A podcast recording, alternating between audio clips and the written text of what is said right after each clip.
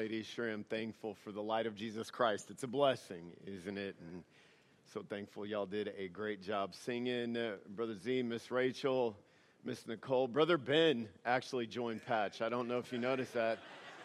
He, uh, he looked really good in that sash. You wore that in a very masculine way. It's a good job, Brother Ben. And uh, I love, Brother Ben, I love seeing you get involved like that. That's a blessing. And um, just very thankful for that. Let's open our Bibles. Don't stand yet. We'll, we'll get there in a few minutes. You can find your place in Judges chapter 2, um, is where we're going to be. Uh, Judges chapter 2. If, if you want to, you could find 2 Samuel 11 and Genesis 39. You could mark those places if you want to. 2 Samuel 11 and Genesis 39, and we'll be visiting those places. On page two of my notes, I'm not exactly sure what time that is. so.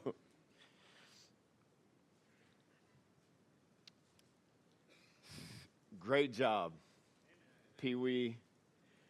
And I, I was, I was loving the, uh, the sign language going on. O B E Y. And I, I mean, some of the kids were sitting there doing like this.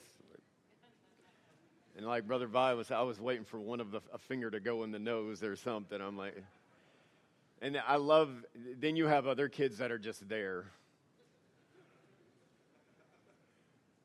And then you have other kids that are there and they're leaning around. You know, like, I'm not sure the camera's seeing me like they need to. uh, of other kids. You th- it's like they just found something in their pocket. It's like, what? What? Man, I forgot I had this home. It's so good. Just all kinds of things going on. So, and uh, man, it's so amazing how how much of an effect the truth can have on them at an early age if we'll allow it to. So I said said thank you, you know, the Thomases to the Matas and everybody that helps in all of this, but uh, the people that I appreciate as much, if not the most, are the parents. And so thank you for letting them be involved in this way. And then you ought to be thankful that you don't have to teach them all this. You actually should be thankful for that. And so uh, that's a blessing. Um, this Tuesday is our annual Easter uh, observation of the Lord's Supper. And just, just to remind our church family that participates in that, this doesn't replace our Wednesday night service. And this is completely different than any other service that we do. And so when we assemble on Tuesday night, um, we, we do not talk and, and we ask. And I'll send out a reminder email about this we don't come in and say hi to anybody. We ask that you sit together with your family. We actually have men that will be waiting at the door and they'll seat you. And uh, the lights are different. And, and we try to have just a very somber, undistracted tone. And, and when we observe the Lord's Supper around Christmas time, it's a little more celebratory, and that's on purpose. But when we observe it before, before Easter, we want to remember the weight that Jesus had to experience in order that we could be saved. And, and I believe it's right to celebrate what Jesus did for us, but I think it's also appropriate to remember as much as we can the heaviness of the price that he paid. And, and so you say, this, this really seems different, and it is different. You know, I'm going to ask you to come in and to leave without saying hello to anybody. And, and you may be thinking, well, what if I make eye, t- eye contact? Than just nod and move on. I mean, we actually can do this. And, it, and it's helpful just to keep the focus on Christ. And, and you say, well, that, that's, that's kind of weird. Yeah, but Jesus deserves one service where we don't focus on literally anything but Him in that service. And, and I'm thankful for these moments. And these are the kind of moments that are typical of our church. And so that is, that is what we do on that night. And then and, and feel free. I know we, if we have guests that have been coming for a while, you may have questions about this, what it means and what it doesn't mean. Um, we, we practice our belief about the Lord's Supper is that it's safest uh, for church members and people that are a part of this local family. And we don't fight about that. We don't monitor people at the door. In fact, anybody can come that wants to. Ultimately, it's going to be between the individual and the Lord because every one of us must give an account of himself to God. Right? And so, but we, but if you want to know what I think, I think it's safest, not that, not that I can point to any clear scripture that the Bible says, but the context of it being given was within the setting of a local church. And so that's how we practice it. And if people ask, that's what I tell them. And then leave it up to you to do what you think is best. And you say, well, there are other churches that do it differently. I have no qualm with anybody else. I'm not a member of any other church. I'm a member of West Valley, and since I'm the pastor, I got to try to do with a clear conscience what I believe is best. So don't hesitate to ask me about that. Ask me about what it means. I've had some very good conversations with many different people, and so you feel free to talk to me about that. And, and again, be looking for that email. Speaking of the email, for those that have been coming for a while, if you would like to get on the email list, I just need you to communicate with Miss Joanna uh, Thomas. If you don't know who that is, is she back in here or is she not? No, she's not. Okay, yeah. So, um, but you can you can just communicate with one of the staff that you see up here on the platform. Just make sure we have your email, and we just send out regular emails to try to communicate certain things to. And any anybody that wants to be can be on that list. All right. How many of you have invited someone to church for Easter? I mean, at least tried to, anyway. Yeah. Man, let's be praying for a great day uh, Sunday. And, and can I encourage you, church family, with this? Um, be, be ready to greet people. Look, you already, I, I, I feel like we do a good job of this. Not a perfect job, but we try to do a good job of this. When you see someone that you don't recognize, do not stare at them. Walk up to them and say hello.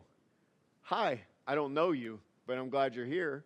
And, and, and let's just be ready to minister. And we're going to have the Lord willing opportunity to minister to guests. We've passed out several hundred, if not thousands, of invitations already, and just excited to see what God, God does. And so be praying for that. And, and I forgot to mention this, so I'm going back to the Lord's Supper. I, I do this. I ask, excuse me, I ask our church family, the, anyone that's going to participate in the Lord's Supper to do this, to do this in one way or another on Tuesday, if you would consider spending some time fasting and praying, even before that service begins, just to make sure that we have a right heart before God and for God to make the most of it in our hearts. And, and it really can be a special time. But try to set aside some time where maybe you give up a lunch period and forego eating lunch just to go have some time of prayer in your car or in a workspace where you can have some privacy. But let's just do our best to make sure our focus is upon Jesus Christ. All right, enough of that. Judges chapter 2. Let's stand, please, uh, to honor God's word as we read it. Judges chapter 2, verse number 16. For our guests, we're working our way through the book of Judges. I'm going to retell a story that I told last week. It's still funny today, so I'm going to use it again. Um, but Judges chapter 2, verse 16, the, the series title out of the book of Judges is called Cycles of Defeat. Verse 16 Nevertheless, the Lord raised up judges which delivered them out of the hand of those that spoiled them. Verse 17 And yet they would not hearken unto their judges, but they went a whoring after other gods and bowed themselves unto them. They turned quickly out of the way which their fathers walked in, obeying the commandments of the Lord but they did not so. And when the Lord raised them up, judges, then the Lord was with the judge and delivered them out of the hand of their enemies all the days of the judge. For it repented the Lord because of their groanings by reason of them that oppressed them and vexed them. And it came to pass when the judge was dead that they returned and corrupted themselves more than their fathers in following other gods to serve them and to bow down unto them, they ceased not from their own doings, nor from their stubborn way. Do you see the connection between the presence of a judge in obedience and then the absence of a judge in rebellion? You see that? Okay. Verse 1 of chapter 3. Now these are the nations which the Lord left to prove Israel by them, even as many of Israel as had not known all the wars of Canaan only that the generations of the children of Israel might know to teach them war, at the least such as before knew nothing thereof, namely five lords of the Philistines, and all the Canaanites, and the Sidonians, and the Hivites that dwelt in Mount Lebanon, from Mount Baal Hermon unto the entering in of Hamath. And they were to prove Israel by them, to know whether they would hearken unto the commandments of the Lord, which he commanded their fathers by the hand of Moses. And the children of Israel dwelt among the Canaanites, Hittites, and Amorites, and Perizzites, and Hivites, and Jebusites, and they took their daughters to be their wives, and gave their daughters to their sons, and served other gods. I'm not dealing with this tonight. Don't be surprised if I do deal with it later but there is a generational effect on not having a spiritual standard for who you let your children date and marry. And the children of Israel did evil in the sight of the Lord and forgot the Lord their God and served Baalim and the groves. Therefore, the anger of the Lord was hot against Israel, and he sold them into the hand of uh, Chushan Rishathaim, king of Mesopotamia, and the children of Israel served Chushan Rishathaim eight years.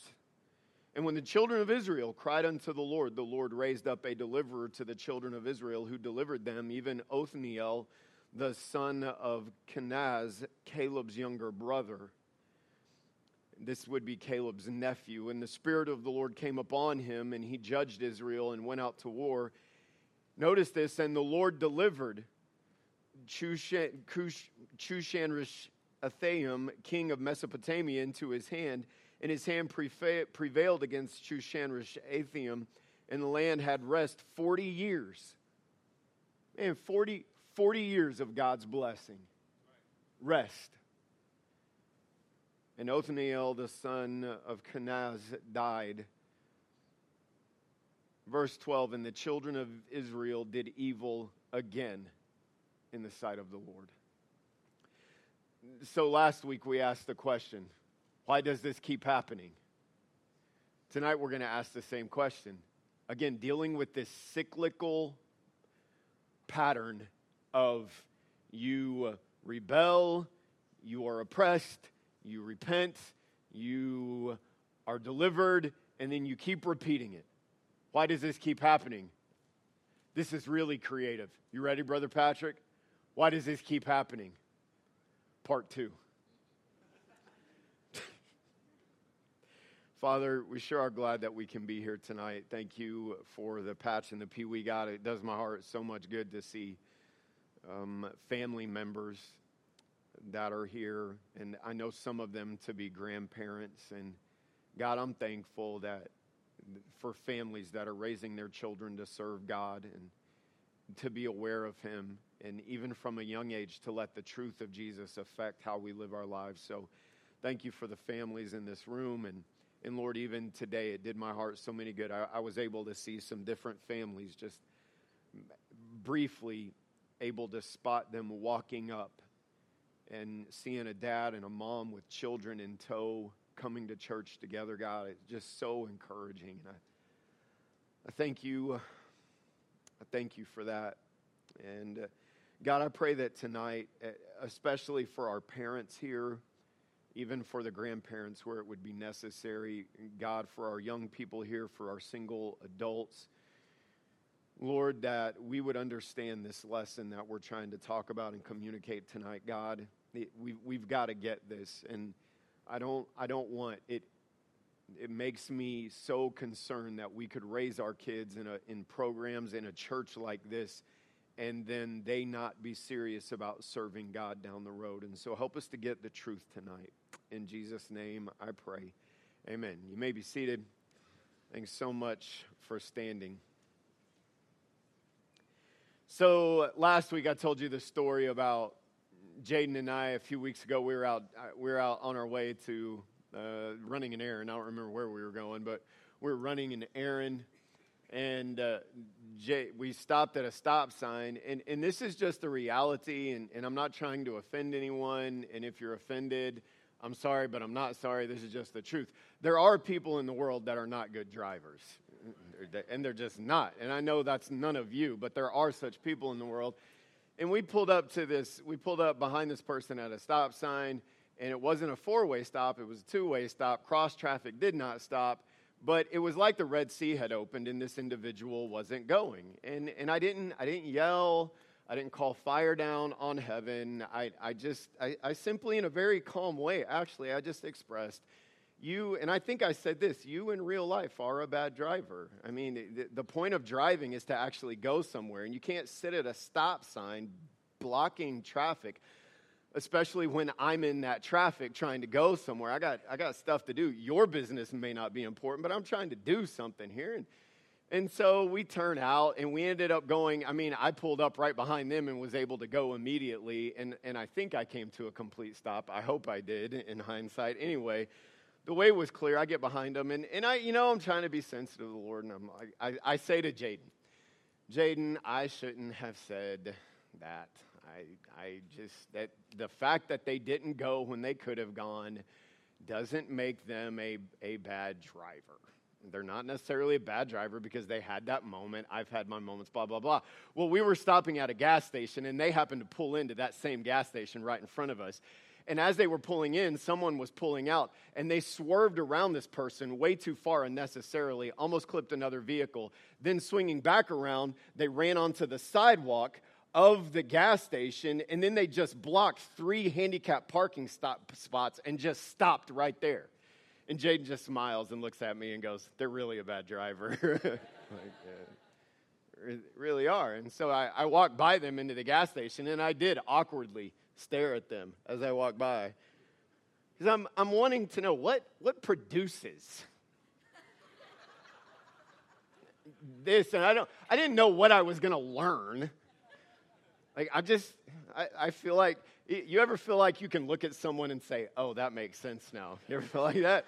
Look, I know I'm the only one who's that judgmental, but, but it's like you see someone swerving all over the road and then they get out of the car and you're like, I don't even need to talk to you. It makes perfect sense now. Praise the Lord. Anyway, it was all, it was, uh, I mean, it's all, it's all good. Um, if I said which gas station and which location, that would be bad because then they might know I'm talking about them, but they don't.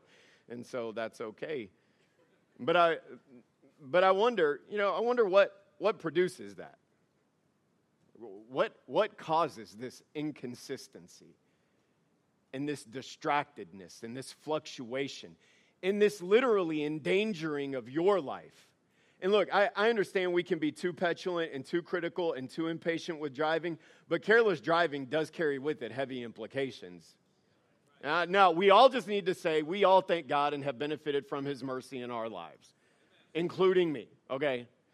But I, I look at that and I say, what, what causes that cycle? And is there there's something that can be done to help correct it? You know, you know what, what's far more consequential than a person driving how they process a stop sign and how they drive through a, a gas station. What's far more consequential is why the children of God, those people who name the name of Jesus Christ, I'm not talking about the lost. I'm not talking about people that, that maybe they, they, they attend a church service every once in a while, but they have no real relationship with God or, or express commitment to God. I'm talking about the saved children of God who have verbally expressed a desire to follow Him and to live for Him and to walk with Him why is it that we can find ourselves in this cycle of fluctuation where one minute we are moving in the direction that we ought to go, but then in different seasons of our lives we can be all over the place and we're not just endangering ourselves? And please get this, brothers and sisters, when your life is not being lived consistently to follow Jesus Christ, it's not just you that has to pay the price. You're endangering the lives of others. You're even endangering the lives of others who aren't even in the same car with you. Look, I'm not trying to be all dramatic and weird up here, but I could tell you personal stories of people who got killed minding their own business on their way to church because of some reprobate that was committing a crime and ran into them. You say, well, God knows. Yeah, God knows. I agree with that. But there are bad things that happen that God didn't necessarily want to happen, but He can still work through them. And there's hard stuff that happens when people are careless and selfish. And as children of God, we can name the, name the name of Christ and we can say that we want to follow him, but then we can behave ourselves in, in very selfish and self centered ways and we can reject the truth of Jesus Christ and get it. it you saying, I'm following Jesus, isn't necessarily an indication that you're following Jesus. It's like, it's like everyone in this room insisting, I'm a good driver. Well, that doesn't actually mean you're a good driver. No, I love the Lord. Okay, great. I'm not, I'm not going to criticize that, but that doesn't actually mean that you love the Lord and that you're faithful to Him. Your life and the fruit of your life bears out the level of your commitment to Jesus Christ. And if we're honest, we can find ourselves in these cycles. And you can say, look, I, Pastor, don't you dare accuse anybody in here of bowing down to an idol. I'm not accusing of anybody having a statue of Baal or of Ashtaroth and, and, bowing down or offering your children. But we do make concessions in our life and we do harden our hearts and we do resist the authority and the work of the Word of God and the Holy Spirit in our hearts. And you may not be guilty of offering a sacrifice to an idol, but there are times when the flesh has control of us and we might as well have been committing spiritual idolatry because we said no to the authority of Jesus Christ. And we said yes to me having my own way.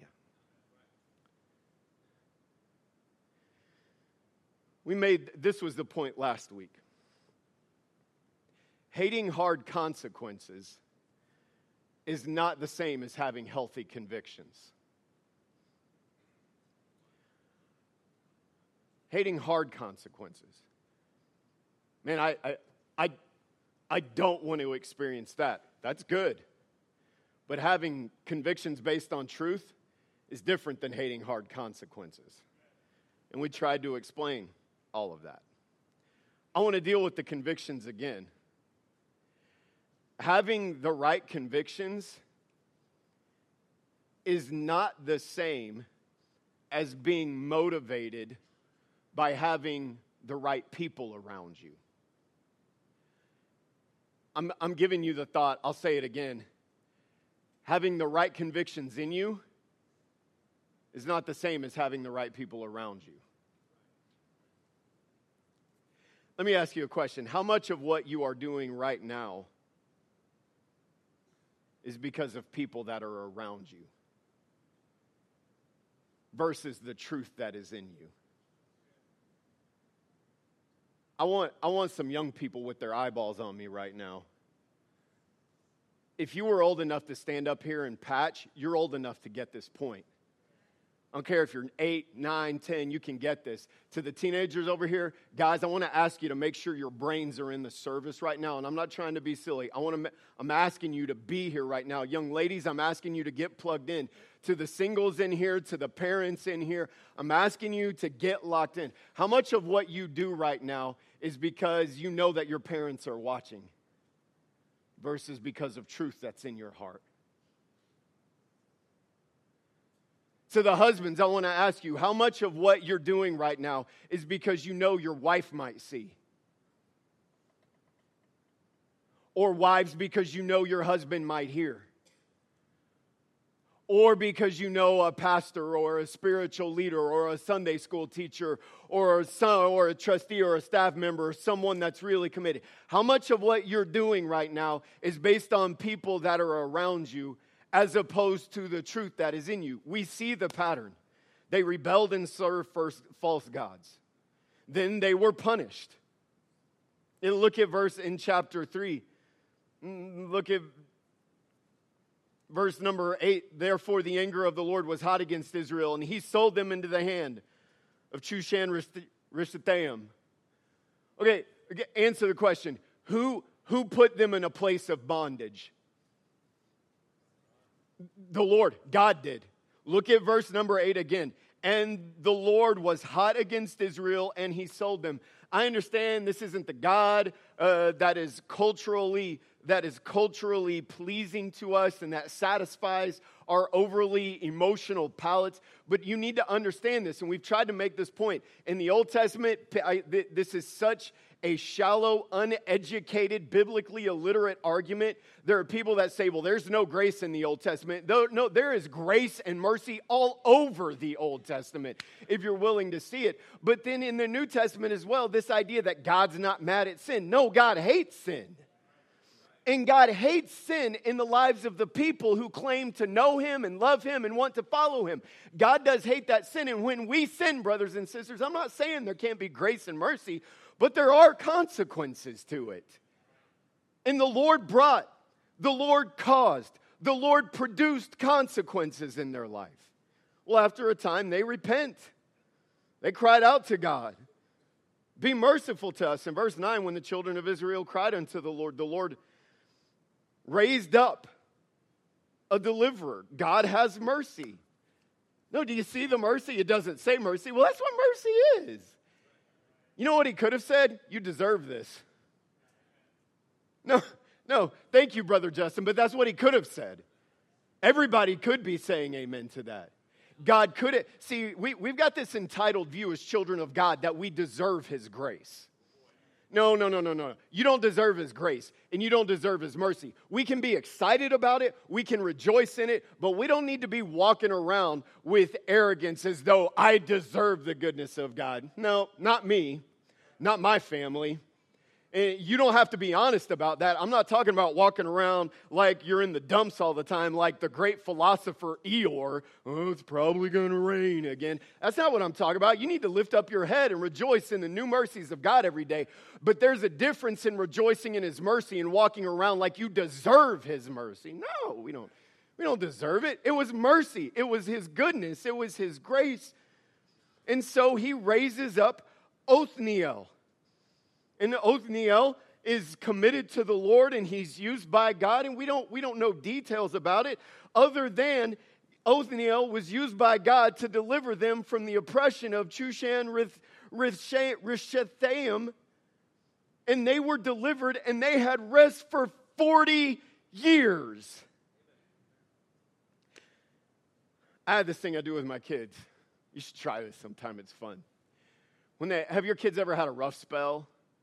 And it's like they have 85 invitations in one day. Some of y'all don't know what an invitation is. It involves weeping. Come to Jesus moments. I surrender all. I surrender all. Yeah, okay. Sorry. I'm getting too distracted we have these moments and they just they just had a rough day. How many of your kids have had multiple invitations in one day? Thinking yeah yeah. Some of you are being honest. Yeah it happens. And and then they're and then later or the next day they're good. And, and i want to affirm that and so i'll just i'll do something nice to reward it. And i'll say hey you remember yesterday? And they're like yeah. Isn't this so much better? Yeah you know, you could have this more. It, it, it's, not, it's not us that are deciding, ah, we want you to have both. In fact, we would rather do this. I mean, we're happy to have invitations, but this is better. But you got to do differently. You would think the children of Israel at, at, at decade four would go, you know what? This rest has been really good. And it seems like God warned us about what was going to happen if we did this. And it seems like God was merciful and He sent Othniel, and man, we've been delivered. It, it seems like we just ought to stay on this path. But the moment Othniel dies, look at verse 12. And the children of Israel did evil, say the word, again in the sight of the Lord. You know what the problem was? They were motivated more by the people that were around them than they were the convictions of truth that were in them. Now, look, let me just be honest with you for a second. I like this. I like this. It, it is a good thing to have people who are helpers to your faith. No, it's a good thing to have people that are helpers to your faith, that provide some external encouragement, correction, accountability, motivation. No, that's a, that's a good thing. Let me just tell you. I, I mean, and you, you need to thank God for this. If, if, and I understand it's a big if and it can change at any moment, but if you have a pastor who's going to do his best to preach the word of God to you without apology, that's something to be thankful for. No, constantly trying to improve, recognize my weaknesses and my flaws, but you need to be thankful that God put someone in your life to declare the truth of God for this season, in this period of your life, into your life, and just thank Him for it. Like an Othniel would be a blessing. God, thank you for thank you for Caleb and thank you for Joshua, but thank you now that we have Othniel, and thank you for man, thank you for Jack Cook, and thank you for David Hetzer, but thank you for bringing Jonathan Pyle along. And, and whenever you take him to heaven, I know you're going to bring someone else along. God, thank you for putting the helpers of our faith and our joy in our life. Be thankful for that. Hey, young people, these kids are, you need to be thankful for men and women like Brother Z and Miss Rachel. Teens, you need to be thankful for people like the Feabies and like the Wicklins. You got Brother Robbie and Miss Marcella in that class every Sunday, and you need to be thankful that God has put people in your life that want to be a helper to your faith. Singles, you need to be thankful in the Connect class for people like Date, Nate, Date. Ugh. Nate and Danielle and Phoebe and Rothna and their willingness to be flexible and to serve wherever and to be invested in that. And to the royal heirs, you need to be thankful for people like Don and Jerry Jessup.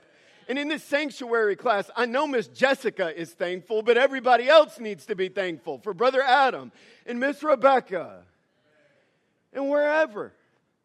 Man, you, you, you adults need to be thankful for the Sunday school teachers like the Thomases or the Mitchells filling in for him today, like Miss Megan and Miss Holly or, or Miss Nicole. You just keep talking, you just whoever is back there serving in any capacity.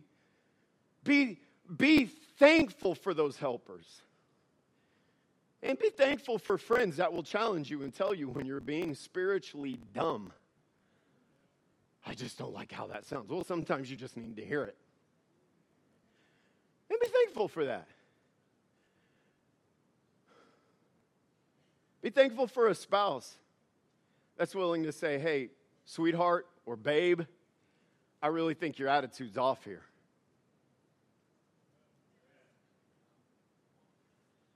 Man, be, be thankful that somebody, if you have somebody that will walk up to you and say, hey, you really seem to be drifting a little bit. You, your, your attitude doesn't seem right, and this seems to be off. You need to be thankful that God has put people in your life that will correct that, that will challenge that. You need to be thankful that people will come along in your life and put their arm around you and say, I know you're going through a hard time. I know this hurt, hurts, but it's okay. Don't give up. Be thankful for the encouragers and the confronters and the helpers and the ministers of joy and the faith of Jesus Christ in your life that help you in the journey. Be thankful for that. But you got to get this no human can be the driving force of your faith.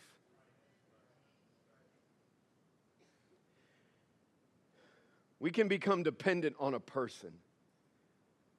And when we become dependent on people other than Jesus Christ and His truth, we are not going to be consistent. Let me give you an example. I'm, I'm being transparent here. If this weirds you out, I'm sorry. I'm trying to help you. I'm going to be transparent about me. I would appreciate some agreements, but if you want to sit there and be weird, sit there and be weird. It is a daily struggle for a male, a man, to keep his thoughts pure. say, well, what is he saying? Exactly what I just said say, well, what does that mean? It means exactly what I just said. It's a daily battle. Paul said this I have to battle my flesh every day. Now I understand I'm not quoting exactly, but he said I have to bring my I have to bring my body under subjection, lest after I have preached to others, I myself should be a castaway. Okay, so you can act like you don't have those struggles. I have to be aware of that every single waking moment. Because this is what you know about temptation and foolishness and sin it can come out of nowhere. You, you can have woken up and sought God and spent time with God and had a good day and kissed your wife and hugged your children and prayed with your family, and out of nowhere, you're fighting some kind of crazy battle with temptation, just like that. You know that's true. Yeah. So I have to fight that every day. Can I? Hmm. Can I st- tell you some things that help me? I'm not talking about you, I'm talking about me. talking about me. I love my wife. She's good to me. She's a help. And I imagine having to tell my wife that I failed her. You know what? I love, I love this. This happens before every service, just about. My son Jason, he comes in to the, he just comes in, whether I tell him to or not, like he owns the place or something. And he just comes in the office and he says, Dad, I love you. Think, uh, think about my kids. Think about my kids. Think about my church family. Know the weight of lest after I have preached to others, I myself should be. Look, I love you. I know, I know it's easy to say. I hope it bears itself out over time. I'm not just trying to have an office here. I love you.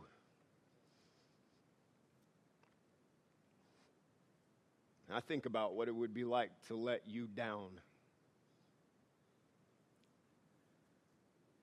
Friends,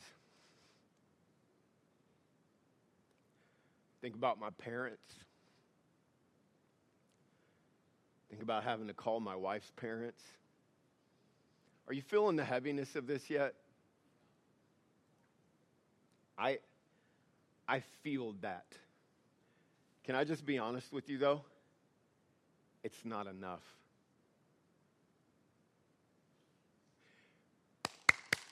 Because there are moments when this flesh is so wicked and relationships and busyness can be so strained that even all of the right people around you is not going to be enough. I hope this is making sense. But if your faith is dependent on having the right people around you, eventually you're not going to be faithful to it. I don't care how good your spouse is. I don't care how good your pastor is. I don't care how good your friends are. I don't care how much you're involved in church. If you are driven by and depending on the people around you more than the conviction of Jesus Christ within you, you are going to falter at some point. No, no, no, no. I didn't say you might, I said you will. Now, the degree to which you do it, that is up in the air, but you are going to falter. And maybe by the grace of God, it can be caught and it can be stopped before it completely mm, goes way too far. And even in those cases, listen, aren't you thankful? Don't hear what I'm not saying. Aren't you thankful that even when we completely mess things up, there's still mercy with God? But if we can avoid it, or if we can recover from the failure and actually develop the right kind of motivation for living, wouldn't that be better? He said, Can you prove this from Scripture? Thank you for asking. Besides the text that we just read, look at, look at Genesis. Genesis 39.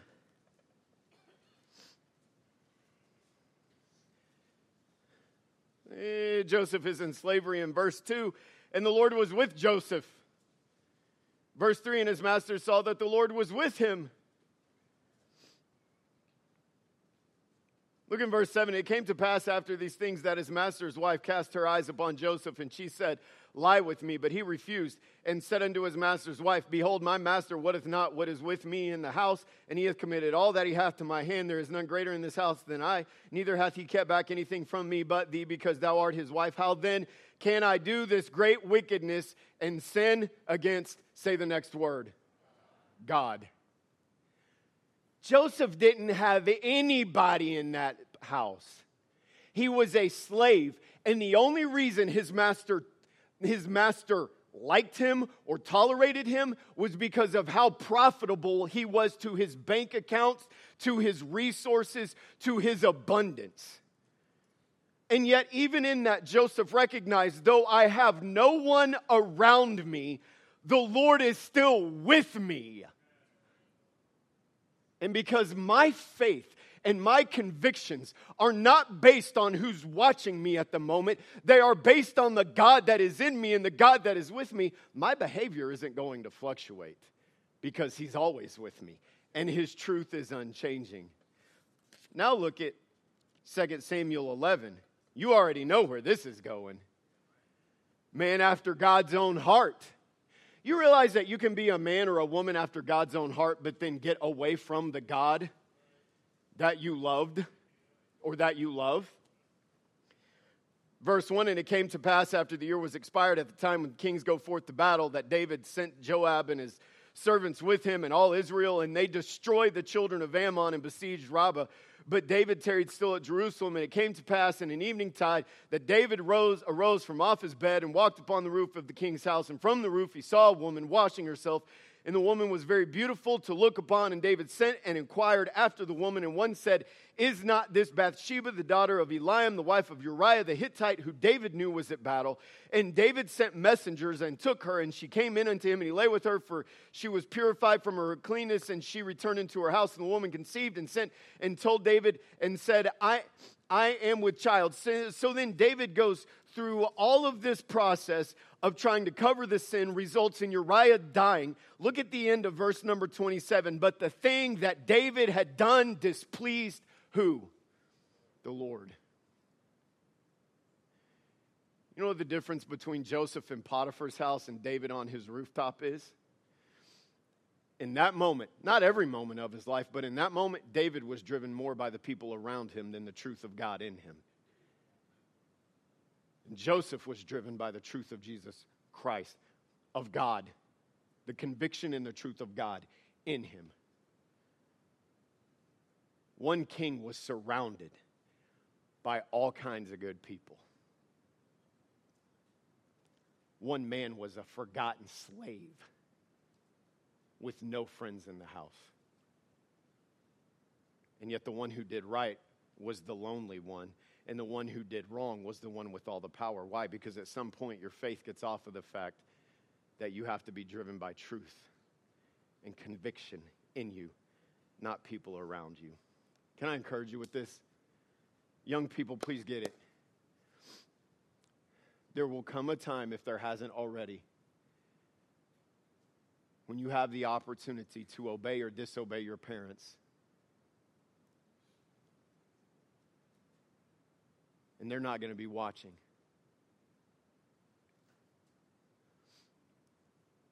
For those of you that are allowed to have phones, by the way, if your children have phones, you need to know what's on those phones.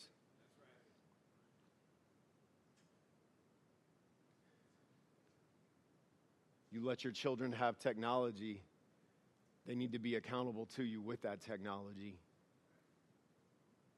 But, young people, even with the most observant parent, a child that wants to, they can do evil with it.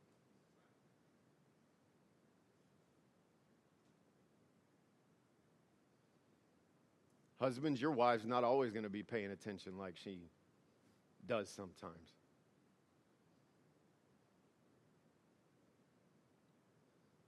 Wife, your husband's not always going to be paying attention. You're not always going to have your friends around here. Who in here has friends that you would say, help me walk with God? Raise your hand. You say, I have friends that help me walk with God. You're going to be in situations sometimes where those friends aren't accessible in the moment that you need them. And you're going to have to be driven by something deeper than just the people that are around you. I did not say that having the right people around you doesn't matter. I've preached messages on it, and when the text allows, I'll continue to preach messages on it. But you can't be driven by the rudder of your faith, cannot be the people that are around you. It must be the truth of God in you. People can fluctuate. I wish there was a biblical example of that. Thank you. Are you ready? Job's wife. No, look, I'm not interested in being hard on Job's wife. She lost a whole lot. No, no, no, no, no. She lost way more than just about any of us have ever lost. And she didn't do anything to deserve it. Her heart was broken, she was hurting, and she had given up on God. And she says to Job, Curse God and die. You know what happened in Job's life? the, the one person around him that was immediate there fluctuated. Then his friends come. No, look, they really, listen, they came and sat with him for days. I'm not, I'm not, saying that these guys didn't care about him at all. They were just too full of their own assessment that rather than being humble before God. And that didn't really help. So Job is surrounded by fluctuating people that are not speaking truth. You got to get it. There are going to be times when people in your life are going to fluctuate. And if your if your faith is tied to the fluctuations of other people, they're going to drag you down. And that happens in marriages. That happens with parents with adult children who aren't following God. That happens with young people who, when your parents go through a hard spell, that can happen with church members when another church member is fluctuating in their faith. Rather than, rather than having some strength to help them without getting caught up in it, you get dragged down into the chaos because of what other people are doing because your faith isn't anchored to a conviction of Jesus Christ. It's tied to people. No, it needs to be helped by people, but not tied. Tied to that person.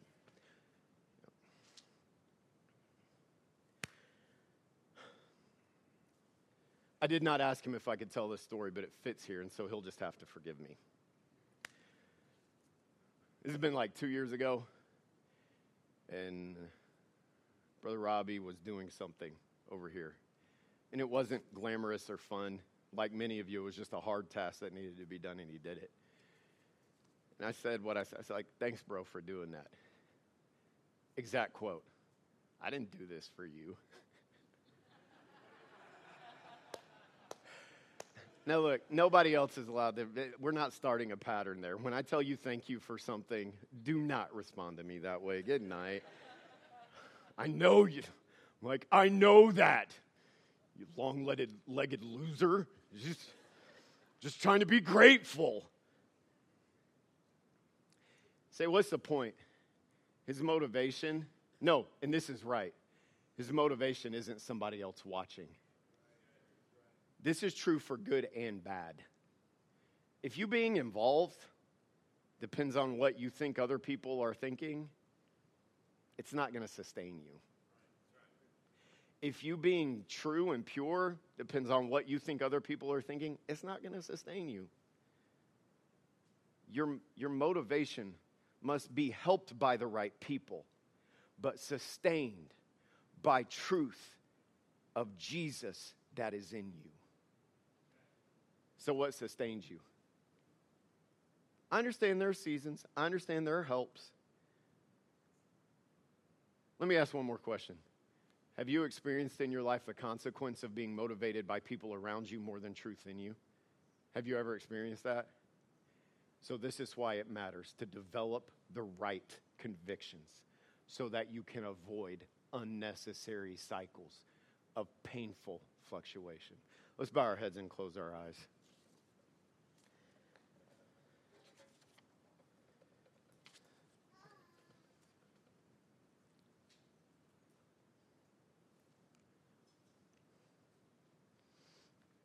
Miss Becca will play. Look, I'm thankful for seasons where God used people to help me. I'm thankful for that, but that's, that's not enough to sustain me. How many of you, I'm going to ask a, a, couple of questions, and, and I'm not setting you up for anything. I just, I want you to be honest before God. How many of you would say, I've been through some fluctuations, and God used the right people at the right time to help my faith? And I was struggling, I was floundering, and God used the right people to help me. And I just want to give thanks to God for that. Would you raise your hand? Say, oh, yeah, absolutely, man. I praise the Lord for that. I have been helped in that same way. You, people in this room have helped me that way. But so I'm not, I'm not critical of that. I'm, I'm cautioning, I'm, I'm warning against the dependency upon that. I'm not saying you shouldn't have people that help you. I'm not saying you shouldn't have people that you reach out to. What I'm saying is that you have to develop a level of conviction that is based on truth in you, not people around you. With every head bowed and every eye closed, I wonder if there would be any anyone that would say, I have become too dependent upon the people around me more than I am the truth of God that is in me. I have become too dependent on that, or I have been through a season where I was too dependent on that. And I need God's help to develop the right convictions based on truth, not based on the people that are around me. I need God's help with that. Would you pray? I see. Would you raise your hand? Just be honest before the. Yeah, I see him. There's several. Thank you for your honesty. Last thing, and this is just an encouragement. I don't want anybody to raise their hand. You say, I've I'm in a mess or I have I have I am coming out of a challenging season. I'm dealing with some pretty severe pain in my life right now because of some difficult or bad choices I've made. Can I encourage you when the people of Israel called out to God, he gave mercy and he'll give mercy to you. Stay humble, but please in the process of God using people to help you, develop conviction not based on people around you, but based on the truth of God in you. Please take the time as you work through the healing and the rec- reconciliation to develop convictions based on the truth of Jesus, not people around you. Let's all stand together. God, thank you for your people. Please bless the response and bless your people. Lord, help us to be convinced and convicted by the truth of Jesus while we are helped by people around us. In Christ's name, amen. While Brother Nate sings, if God has spoken to your heart, you respond to him.